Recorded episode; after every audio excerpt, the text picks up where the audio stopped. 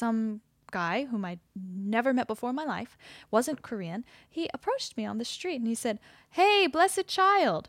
And that was the first time I'd ever heard that before. This, mind you, was only last year, I think. And I was like, well, uh, yeah, I'm blessed, but who who do you think you're blessing me by, right? And he was just like, oh, if you don't know, you don't know. And I said, why don't you explain to me, and I'll tell you if I know or not. And he said, all right, look, are you from the Unification Church or not? And I was like, no. And he says, all right, then you're not a blessed child. I just got confused because all blessed children look like you.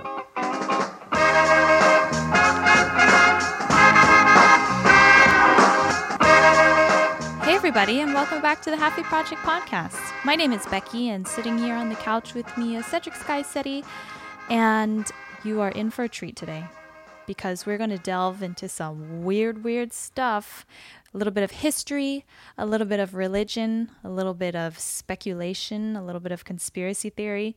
It's going to be fun. Ooh. And I hope you guys are ready for the ride because I'm not sure I am, to be honest. Yo, I'm I'm ready for this. Are man. you? I think so. Okay, I'm really excited to know what you dug up on this. So, uh, well, today we're going to be talking about something that is known as the Unification Church, if you're looking at it from a religious point of view, or it also has been called uh, the Moonies cult. So, depending on who you are, you might view it as a, a religious organization or you might view it as a cult. And we're here to kind of break it down a little bit and to bring up a point that may or may not be significant to the Halfie Project.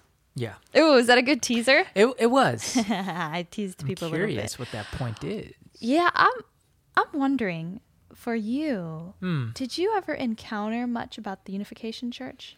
I don't know. I mean, here in Korea, I remember my first year here, um, visiting Seoul. I was living in Daejeon at the time, which is Mm-hmm. about an hour, uh, maybe two hours south of Seoul. I was visiting one weekend. I remember getting stopped on the street by Yeah. uh, it was two girls. Yeah. And you know i could tell that me and my friends we were a target because we were foreigners and they were korean girls actually Mm-hmm. that spoke english. And they were just waiting to like like just i don't know attack is not the right word but they you they can were see them watching you. yeah they were waiting to approach. And i you know i'm naturally just when everyone when anyone approaches me um i naturally have a guard up in terms of like oh they're trying to sell me something. I i usually i just don't like that. You know what i mean? Personal preference. And so you know i was already closed off but then you know they started talking and you know they they didn't bring up any uh like anything to do with church or Mm-hmm. religion they I, I forget what they were saying but i remember they were being very friendly Yeah. and super smiley and me being a super nice guy i'm like okay fine i'll smile back Okay. and uh, yeah after about i don't know maybe 30 seconds i'm like i realized what it was and so i kind of real- broke what what was it? Um, well, it was they were trying to invite us to some sort of gathering. Yeah. Yeah, and that's you know that's all it was, and I was like, ah, I'm, we're good. Mm-hmm. And then they were still very pushy, but super friendly. Right. So, uh, from what I remember, we just uh, just politely said, no, we're cool, Uh-huh. and then we just went went on our way. Whether or not that's Unification Church, I don't think you can say up front Yeah. because actually in Korea, and we're not going to get into that topic overall, but Korea um, has been rife with uh, religious outcroppings and odd branches spouting specifically from kind of a weird blend of like Christianity, sometimes Confucianism, sometimes Buddhism, sometimes just outright nothing that's biblically sound. Let's put it in that Right. perspective. I think um, people, a lot of religions or, or or cults. I'm hesitant to use the word cult because I mean I can't really specifically say myself, having not done the research. But Korea has seemed to have a lot of those kind of like odd one-offs. You know, and it's recently come into the news. Some of you might have heard of Shincheonji. Shincheonji was really popular I again, I don't know about popular, let's say infamous at this point, infamous cult that really caused um, a, it was a super spreader basically of the virus in February or was it 28th, March, February right? 28th. February. So 26 or 28th, yeah. Korea has kind of this weird history with these shadowy religious groups that Yeah. seem to have their fingers in a lot of weird things. Now, the Unification Church is probably the most well known of those religious outcroppings that have sprouted from Korea. And maybe some people who are listening to this actually might not realize that it came from Korea in the first place Mm-hmm. because it was so prevalent in the United States starting in the 60s and 70s. Right. Now, before we get into that, let's kind of just give a basic overview of what is the Unification Church, what do they believe, who runs this, and um, just kind of like Unification Church 101 Right. and we're going to try to do our best because in fact I, I really had a hard time finding a lot of data Sure. on the church and even today they still don't know the exact number of members worldwide Right. i think it's loosely um, monitored i guess yeah but anyway let's talk a little bit about what is unification church and what have they historically stood for Sounds good. okay do, do you you want to start I'll I'll do my best with uh, what I know. yeah i'm going to try hard too because i was bombarded with so much information. Sure. So, um, from my understanding, Reverend Moon, who was the founder and the, uh, I guess, self proclaimed, I wouldn't say savior per se, but uh, messenger, yeah, the Messiah uh, for the religion. Um, he was born in 1920 in Korea, and he was born under a different name. Oh Uh, really From what I yeah, from what I researched, Oh, I I, forget what the name is, but anyways, we'll go with uh, Reverend Moon. yeah And so he was born in 1920, and his parents actually had a religious background or a conversion from Confucianism to, I believe, Christianity Yeah. or an offshoot of Christianity. And at the age of 15, Reverend Moon had an experience with, I believe it was Jesus. Um, again, there's different information out there, so uh, I'm trying to stick to very basic probably factual. I, I believe this is factual. So um, he had an experience with Jesus, and after that experience, he, I guess, felt this call to go out and to be a missionary and to unify the world uh, and bring world peace. And uh, that didn't really translate until probably, I don't know, a decade or two later. Uh, but he ended up marrying uh, his first wife, who first wife yeah, Man, you didn't know that? No. Wow, you really pulled up more info than I. Well, yeah. So he he married. Um, he married early on, Uh-huh. and they actually ended up getting divorced. Oh, okay. And you know, he speculated to have had a child uh, with his first wife, but you know, it's not confirmed. Mm-hmm. So after the the breakup, I don't know why they divorced or broke up. He ended up marrying his uh, second wife, who became the true mother of Mm. the religion. So it's the one that everyone knows as the true mother, who was alongside of him uh, for the Unification Church, and she was actually quite young. He was Mm-hmm. around forty Yeah. by the time he met her, and she was uh, 17. So he Yeah, was, he yeah, was rocking that cradle young. right there. you mean robbing the cradle? Well, he was rocking, robbing, whatever. yeah. So, um, so at that point, they uh, started their church, and I think they started getting a following by just sort of going out and evangelizing. Mm-hmm. But then, early on, they started to really train like church leaders, Mm-hmm. uh, and I believe. Uh, a couple decades after, uh, probably in the 60s or 70s, he um, also developed a school, Mm-hmm. a training school. So I'll I'll sort of stop it there because I don't want to. overview. Yeah, I, would don't want to. Um, I don't want to put out information that may not be factual or confirmed. Well, the thing is, I, I think it's really hard to say when it comes to Unification Church, and specifically when it comes to the Moon family. Mm-hmm. I think it's very difficult to nail down exact facts specifically about the founder's background, which I actually find to be relatively true about self-proclaimed messiahs or religious like gods because Mm. Yeah. the background might be very common, but they try to hide the facts and the past. And it's very interesting you bring up that first divorce because I actually didn't find anything about that. And we're not just trying to get into sordid gossip affairs Sure, here, sure. because this is actually very prevalent to what the Moon family, Reverend Moon, preaches and what is actually central to the Unification Church beliefs. So um, let me again just I'll just fill in the holes. That was a great overview. So he, Reverend Moon, well, at the time before he was proclaimed reverend, he was uh, yeah he had this vision when he was very young, and actually they were still in North Korea. This was before Ah, okay, um, yeah. the ending of the war or the the armistice. So they, his family was in North Korea at the time actually, and so he was started then preaching, you know, this vision and what he believed was it, what he believed he had heard in the vision is that God had not finished his work on earth, that Jesus actually died and left before he completed his work. What was supposed to be the completion of the work? For Jesus to get married and make a perfect family. Ah, so I guess when he was on the cross and he said it is finished, he didn't really mean that. That's yeah, I guess not.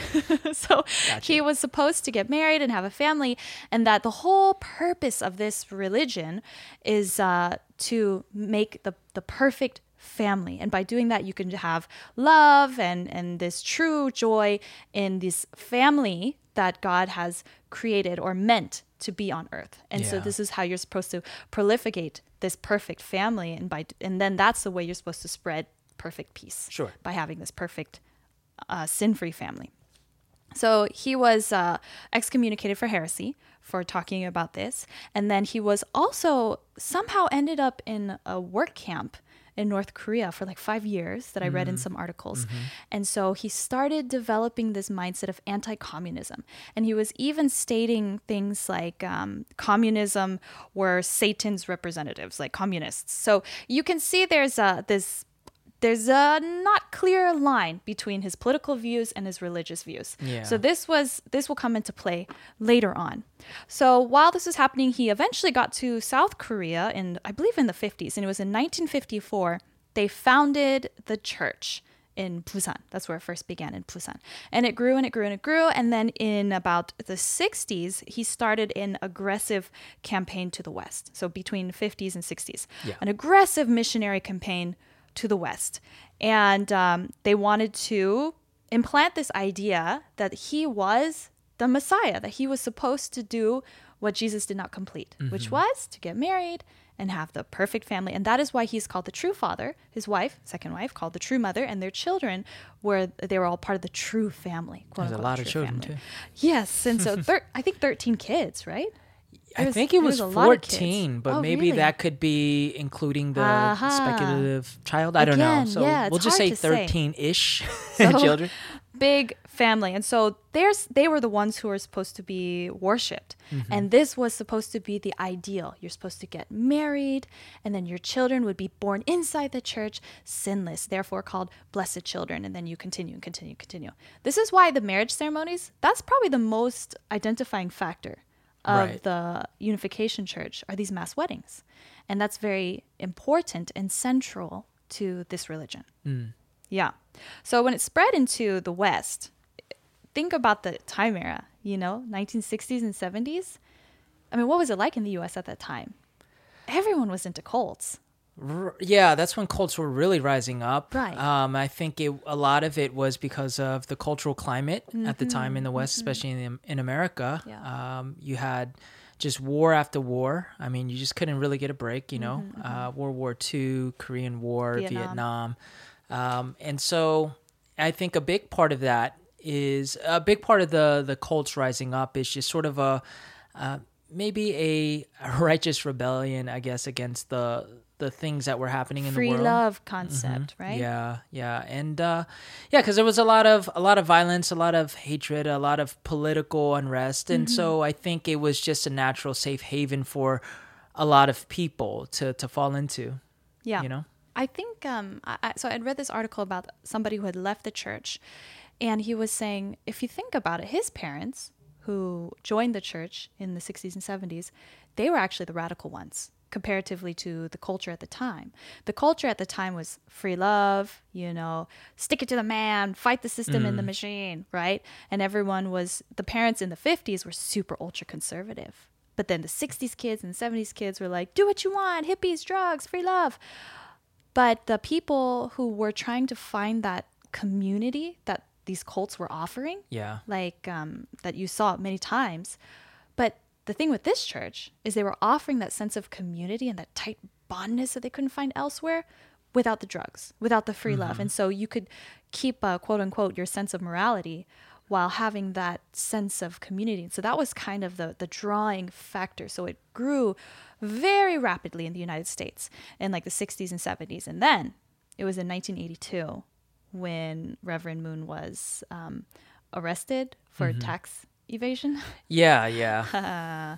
this is where um, things were then brought to the light, right? What ha- was actually going on inside this perfect family.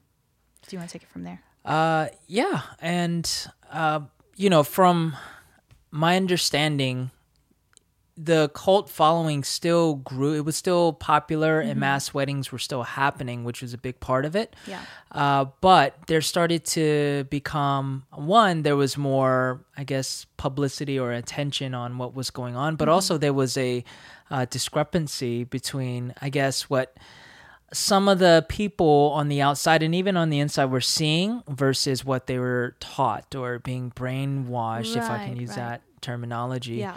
Um, and I don't say that in a judgmental way because I, I can understand from a personal standpoint how uh, that works when you're in a system where you're being fed constantly one thing, but you're also seeing maybe something else, but you're you're so I guess brainwashed is the best way But to put you're it also emotionally invested. you're emotionally invested, know? but also you're just constantly getting told this narrative, and what you're seeing is contradicting the narrative. But because not only you, but there's so many other people with you, it's easy to just like convince yourself and lie to yourself and say, you know what, it's it's you know that's not really true. What's going on behind closed doors? Because there was a lot of stuff that was happening, like the true family that's supposed to be the perfect family. They had some issues, especially Yeah. with some of the kids. Right. Um, and these issues did not reflect what they preached Right. about what it means to be pure, holy, and even perfect. Mm-hmm. You know, from that standpoint. And I don't know if we want to go into that. But yeah, we can just, I think, mention it. sure. But that is important to point out um, that this was then kind of causing people to recognize Mm-hmm. some discrepancies and, like, hang on a second, this is a bit hypocritical, isn't it? Yeah. So you'll notice that when you watch interviews or read articles with ex cult members, that's usually what they say. Mostly, not that maybe something bad happened to them personally, but just they recognize like what they're preaching, that's not how they're living. And um, I guess they couldn't, you know, accept that.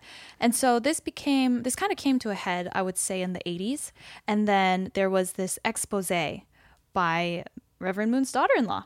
In 98, I believe. And she just laid all the dirty laundry out there. yeah, did you actually watch? Uh, I saw her interview. I saw a bit of her interview. Yeah. but Yeah, I, I saw it too. I didn't watch too much of it. very insightful. yeah, and so this is kind of where you could see uh, the the church was really suffering quite a lot of bad publicity. Something I'd like to point out is that the Unification Church was not just just like a regular church. I mean, it was a religious organization for sure, but they definitely dabbled in politics. They had a lot of close conservative friends. Apparently, they kept personal relationships with every Republican president since Reagan. Oh, wow. I mean, they were Yeah. very, very tight. Again, a lot of this is like, is this conspiracy theory or what? Right. But um, this is what I was finding. Sure, sure. Yeah. And even um, during the whole Watergate scandal with President Nixon at the time, Mm-hmm.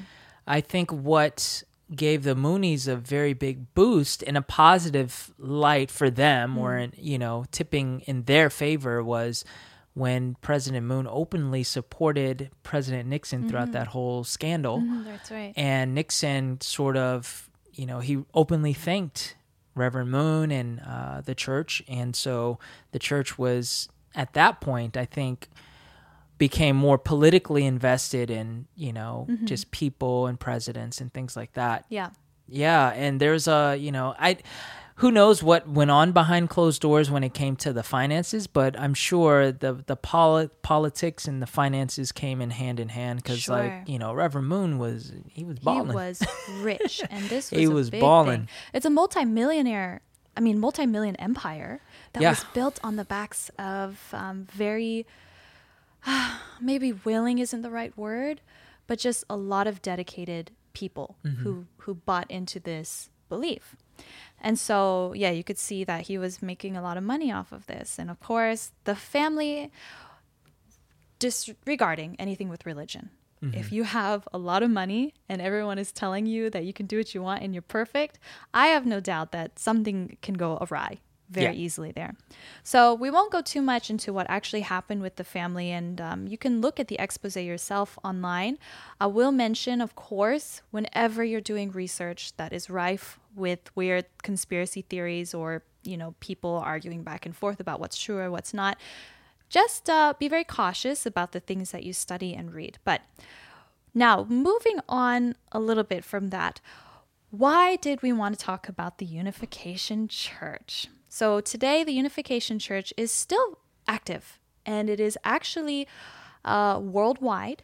Their hope is to have world unification peace. So, as you can imagine, uh, Reverend Moon, before he passed, was very active in having international things happening, international federations. He even formed foundations and schools, and it was always international, international, international. We want world peace, world peace.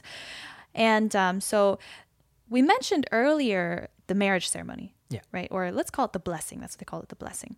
And this is when Reverend Moon, or supposedly Reverend Moon himself, matched young couples within the church because you want them to be blessed and their children to be sinless. Uh, matched young couples and said that you they were led by God to be married to each other. And more often than not, and now this is where the speculation comes in. Many of those couples were uh, interracial. It would be an interracial marriage Yeah. specifically trying to, and I, I did pull a quote uh, that apparently Reverend Moon had said, but trying to match people from quote unquote enemy countries so that their children would be born with a natural love for both of these countries. Yeah. And this is supposed to lead to world peace. Yeah, I, I could So see in the most there. basic elementary logic how that would maybe in a twisted world make sense. Mm-hmm, but uh, yeah, that's that's very true. And I've seen, uh, you know, just looking up videos. If you guys have time, just look up videos of these mass weddings. There's lots of Yeah. lots of uh, footage out there on YouTube, especially. Mm-hmm. Um, a lot of them are actually from maybe the '90s. Uh, up to some more recent times. 2020. There There's was one one, in in, February. Oh, snap. February 2020. It happened here in Korea in Gapyeong. Oh, okay. This was right before the Shincheonji coronavirus outbreak. Oh. So actually, people were quite nervous, and there were thousands of people there Dang. happening at that time. Yeah. Yeah. So Man, this is that's it's still crazy. happening. It's Yeah. still very very recent. Wow. Yeah. Well, you know, maybe you could find footage of that too. But um, yeah, I, it's it's such a huge event, and uh, I think up to a certain point, Reverend Moon was picking all of the the matches. But then, Mm-hmm. of course, as the uh, as the church grew, Mm-hmm. I think uh, parents were involved. I even saw a video, and I shared it with you as well. Yeah. Uh, of one of the ceremonies, I believe it probably, I think it took place in um, in the UK, Mm-hmm. um, as far as the matchmaking. Uh, but anyways, where the the brothers, as they call it, the brothers would line up, in there's a room full of them, Mm-hmm. and they had the opportunity through the leading of God to pick their spouse, Yeah. which they've never, you know, they've never met their yeah. spouse or it's just like that. guys and girls in a room. Right? the guys just look at the girls and be like, "Okay, I pick you." Right, right. Which, according to this person, he said usually it's the female in those contexts that will choose the the husband. Uh, again, not sure. Just going off of what this guy said, and it was just it's very interesting because again, he he goes to someone who he's from the UK. He's just a, a white male, and then he picks a person from Japan. Yeah, so just to echo what you said, and yeah, it's just interesting to see their interaction because they don't know each other. They could barely speak to each other Yeah. because of language differences and that's that's quite the norm Apparently, that's very, very common Mm-hmm. that people who are matched like this often or not end up with someone who not only have they never met before, um, they don't know their families, but sometimes they don't even speak the same language. Sometimes they don't have a common language um, from totally different countries and backgrounds. And this is so again, we're getting into a little bit more speculation because I was trying to find some hard statistics and data that would Yeah. say like this many people from this country married this many people from that country. Like I, I thought that they would have more data on this, but maybe they do, and it's just not public. And um, but I, I would find many articles. Uh, especially in, written in Korean, where they were saying like we've got a mixed kid issue going on because of the Unification Church. That the Unification Church is matching people from different countries, hoping that their children, you know, will help spread the religion more. Um, but in fact, it kind of puts these kids in a bit of an awkward place. Yeah. Now, again, total speculation. And I can't really say for fact that this is the hard facts. But when I was looking up articles, there would be titled things like um, a church that encourages mixed race marriages for world peace, or people who talk about their parents and how they're interracial. Now, the odd thing is, you know, as Reverend Moon was trying to promote these interracial marriages and mixed kids, his own family was always kept within Korean marriages. That is interesting. Right. Yeah, I didn't even think about that. I know some I again I'd read this on a comment on one article where it's like, no, they matched him with also a white person. But I couldn't find anything and I saw that the immediate true family was all Korean. mm-hmm. Just pure Korean, right? So it's kind of strange where you see this happening. I guess you could call it hypocrisy. And even some white supremacist groups really hated Reverend Moon and the Unification Church for promoting quote unquote racial mongrelization.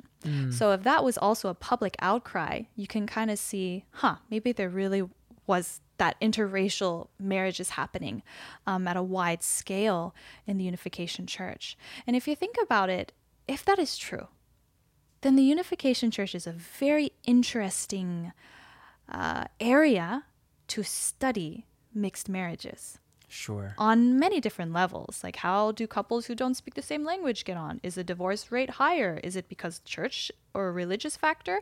Or can people actually overcome these cultural, ethnic, language barriers and still be in happy marriages, right? Right. It would be very, very fascinating to know if that kind of information exists, right? Right. Very true. Yeah.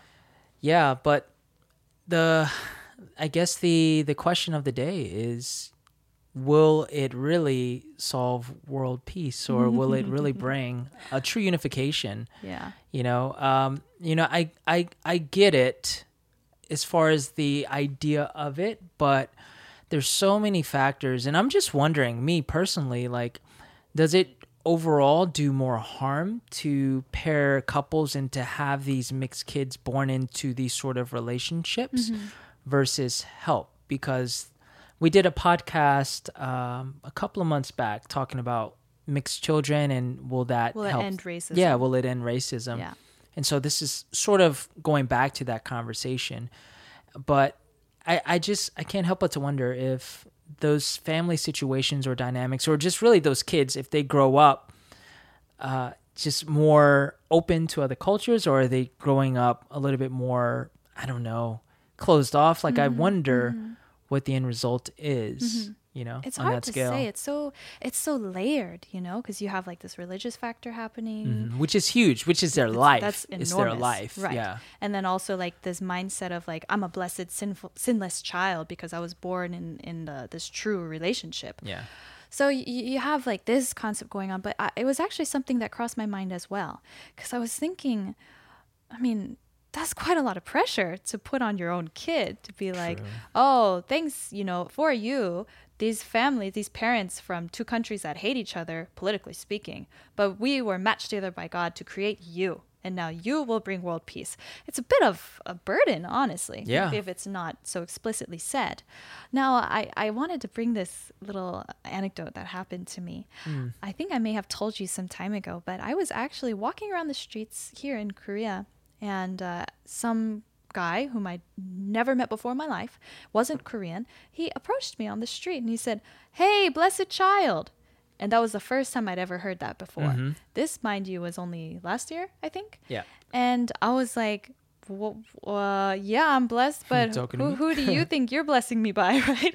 And he was just like, oh, if you don't know, you don't know. And I said, why don't you explain to me? And I'll tell you if I know or not. And he said, all right, look, are you from the Unification Church or not? And I was like, no. And he says, all right, then you're not a blessed child. I just got confused because all blessed children look like you. Yeah. And Man, that I would have got offended. That was an odd statement to make. Don't you think it's a, a little strange thing to say? Yeah. like to come across someone who's mixed Korean. Like he said he knew I was mixed Korean right away. Mm-hmm. But it wasn't that, hey, you're mixed Korean. The first thing that he associated was you're a kid in the Moonies. Yeah. Which you're is a product it's, of. it's a very Yeah. strange correlation. And so um, that really had me thinking how common it must be to immediately associate mixed Korean to Unification Church kid. Right. And I wonder how many mixed Koreans here in Korea are actually, uh, you know, in the church, or at least their parents were. Mm-hmm. Yeah, and and maybe we'd never know it because maybe they're not as open or, or not active. right or not active. Yeah. yeah. So because you never really know you know what someone's background is obviously. And if there's anything that we promote on this podcast is don't ever judge a person simply by how they look. Spe- we Right. really really promote that. And so this is again just another example. But it is something that i would be curious to know. I really wish i had stats on this you know data hard data that was saying like actually yes this percentage of mixed koreans in korea are byproduct of mm-hmm. unification church relationships. I'm Sure. i'm genuinely curious. And i think it's inevitable that that would be if if it's a church that started in korea and then went to the west and also in like 100 other countries i believe around the world again the numbers are wobbly but it's very prevalent in other countries and depending on where you ask you also find um, that the Unification Church had poured a lot of money or built hotels or locations, factories, in other parts of the world. And so the influence would also be there. And if it's primarily from Korea, it would make perfect sense that there would be a lot of mixed Korean kids due to the Unification Church. Right. Yeah. I I mean there has to be there there's got to be people who actually have taken the time to really study and to curate statistics to the best of their ability. I you know, I there was this one guy who and I forget the name, maybe uh, the person that you mentioned in the beginning is the same person. I'm not sure, but he's a um, he's an ex Unification Church member. Um, he was only in it for two years when he was like 19, 20, 21 ish, and he got out, but he devoted his life to studying cults and uh, of course the unification church being one of his main focuses. And so i'm wondering if like someone like that would have some of the i guess information that we would like to find Yeah. out I mean, if you are a previous member, let's say, or maybe you're a current member and you just want to share with us some more information, or if you have done some study on this, because I know some people specifically study and research cults, um, we would love to hear from you. I think this would be a very interesting, maybe something to further ask about yeah. But um, there was one article because like i said i was i was really looking hard for something reliable. Um, not just this is what happened to my parents and so therefore this is what happens to everyone's parents. I didn't want something like that though i admit that those stories and experiences certainly have value. But i was trying to find some um, research or study and again depending on if you search in english or search in korean the results are vastly different. If i look in english I cannot find anything that says Mixed Korean Kids Unification Church, anything along those taglines. But if you search it in Korean, like 혼혈 통일 교회, right away it will come up. Very, very fascinating. But I did find one article in English, and this is from Yonsei University. They um, released this article in 2012. It's called At the Cross Section of Gender and Nation Japanese Wives of the Unification Church in South Korea. And uh, I'm not going to read through the whole thing, but in short, they had researched and, and kind of uh, kept track of the women coming from Japan into Korea to get married to Korean men within the Unification Church and recognizing the discrepancy between how the women were treated versus how the Korean men were treated. And so they said it was like a, a hugely high percentage of Japanese immigrant women were within the church as opposed to from other neighboring nations. okay So some of them would come because of immigration, some people would come because of school, but primarily from Japan, these women were coming from the church. Mm. I don't know exactly how that connection happens, and the article does go into more of that. And so then they were saying how the um, Japanese women were required to do extensive language courses, learn how to cook Korean food, and have to take classes on culture and, and ritual, all these things Yeah. kind of packaging and training them to be okay with living in Korea. right When the Korean men, the husbands, and this is through the church, were required to take a three day course about Japanese culture and etiquette. right Not even language Right. or food or anything. So already you can see there's a big power disbalance Yeah. between the Japanese women coming from the church to Korea to have Korean husbands being required to study and learn and train. And it's nothing professional. There's no vocational training. It's primarily just how do I please my husband and navigate this culture okay? Mm-hmm. That's that's really what it is. And this article raises the point saying they think it's because the church, which is Korean, in a way, it's trying to show look how we now subjugate Japan That's what I was to thinking. Korea, which is again, it, this is somebody's hypothesis, Right. but it is interesting how that information backs it up. Mm-hmm. So this is what I mean by yes, it is a religious organization, but it's really flirting with politics here. Sure. Yeah, with the main focus being Japan because of obviously the Japan Korean relations. Mm-hmm. Yeah, but I wonder if that's more of a that's more of a sex thing, you know, between male and female Mm-hmm, or if it's more focused with the Japanese women. Maybe, yeah. Yeah, because I mean, there are still like I, I I saw somewhere that at one of the mass weddings there were over a hundred different nations mm-hmm. represented of mm-hmm. people mm-hmm. getting married, and these are Korean men marrying women of you know from everywhere. So I'm just you know that's an interesting article because obviously they they put a spotlight on the Japanese women coming here and they have you know They do have data and stats and percentages, so that's very, very fascinating. So I'm wondering if it's similar for other women in other countries. Or I wonder too. different. And I Mm-hmm. wonder if maybe the reason they don't have so much information on that is because it's just not such a big thing. Because, of course, Japan is right next to Korea.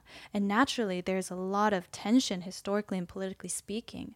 And so, if the church wanted, maybe that was their motive, then it would make sense that there'd be bigger numbers of um, connection between Japanese and Korean people in the context of marriages. And so then they would have more numbers. As in other countries, I guess it just wouldn't be as often, Sure. you know?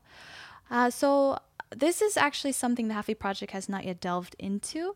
Korean Japanese relationships and um, kids who have a Korean or Japanese and Japanese parent. And I'm very interested in learning that dynamic because I think it's very um, complex or maybe layered, or it can be if we look at it in a big societal scope. And so this just brought up a whole nother concept that I hadn't thought about before researching the Unification Church. Yeah. Yeah. So is there anything else that you wanted to add on this?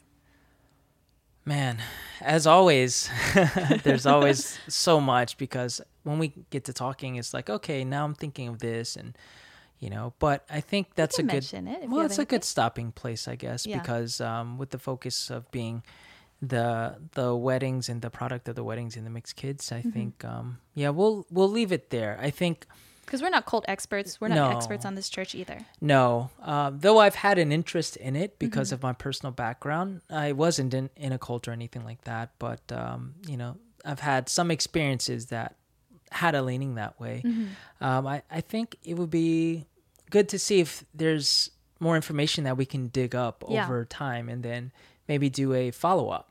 Sure. I think this is actually, um, if our speculation is correct, this is our hypotheses that we're throwing out there that a lot of mixed kids were a result from the Unification Church. This is the hypotheses we're tossing out there, all right?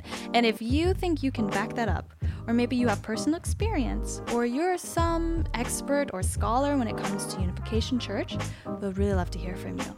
And maybe we can follow up with that depending on the listener mail we get and uh, see if we can have another episode on this. But for now, we're going to wrap it up and leave it here. So thank you for joining. this was such a weird one, wasn't it? It was so interesting, but yeah, like a little different. we're getting into the shadows, you know? Hmm. That was, this is fun. Yeah. I agree. Well, that's all we have today, guys. Uh, I will say for the next episode, I have an email from George. I hope you guys haven't forgotten George. And if you have any messages you'd like to send him, you can always email us at thehalfieproject at gmail.com. Remember to subscribe to this podcast. And if you guys have the time, just leave a little review, you know, especially on Apple. I think if it's on Apple Podcasts primarily and then Google Podcasts, if you can leave like a, a star, parentheses, five star review, and you can leave um, a nice review. Or you know what? You can She's leave a so mean modest. review too. She's Whatever. So modest. Just, can- just five stars, no choice, and then write some good stuff. Yeah, that'd be great. Uh, I'd appreciate that so much. And yeah, you can tune in to us anywhere you get your podcasts. All right, that's all we have. We'll see you guys next time. Thanks for listening. We are the Halfie Project.